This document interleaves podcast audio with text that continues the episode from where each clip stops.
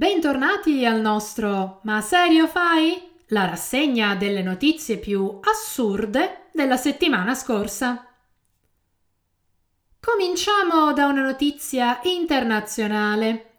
Nella civilissima Inghilterra, una deputata conservatrice Nusrat Ghani ha scatenato l'inferno nel governo di Boris Johnson, dichiarando che il fatto di essere musulmana le sia costato il posto al Ministero dei Trasporti. Ricapitoliamo. Nel febbraio 2020 Boris deve fare un rimpasto di governo. Ne sappiamo qualcosa pure noi, no? E in questo rimpasto la Ghani ha perso il posto di lavoro. La deputata ha aggiunto che quando ha chiesto spiegazioni al partito si è sentita rispondere che la sua religione metteva i colleghi a disagio. No, ma serio fate? Discriminate una ministra per la sua religione? Ma un ministro non dovrebbe essere valutato sulle sue competenze? Pare di no. Boris, per salvare la faccia del governo e del partito, chiede cosa? L'apertura di un'inchiesta per chiarire cosa sia successo ammettendo così di non sapere come vengano prese certe decisioni cruciali nel suo partito e nel suo governo. Ma lasciamo Boris ai suoi guai e occupiamoci di un fatto quantomeno inaspettato, ecco. I Savoia sono pronti a fare causa allo Stato pur di riavere i gioielli della corona. Boh, ci mancavano solo i Savoia come se non fossimo già nella merda così di nostro.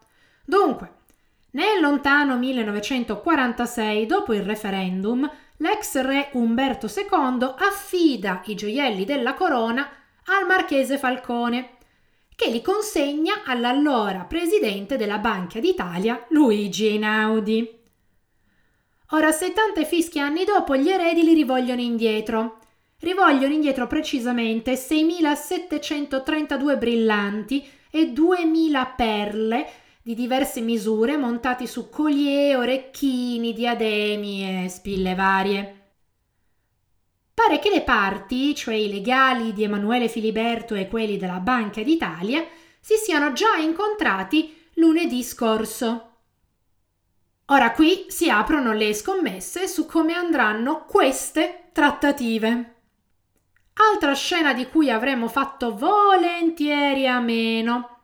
A Capri, una partita di calcio dilettantistico si è chiusa in maniera mm, brusca, ecco, quando l'arbitro ha espulso un giocatore scatenando la reazione dei tifosi. E fin qui tutto ok.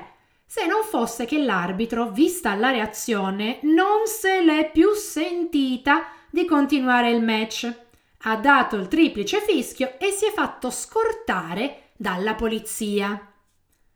No, ma serio facciamo? Ma che hanno fatto i tifosi per intimidirlo così tanto adesso? Ma poi lo sport non dovrebbe unire, creare legami, non far paura agli arbitri? E per questo, ma serio fai? È tutto, non perdetevi il prossimo episodio di Democrazia, portami via.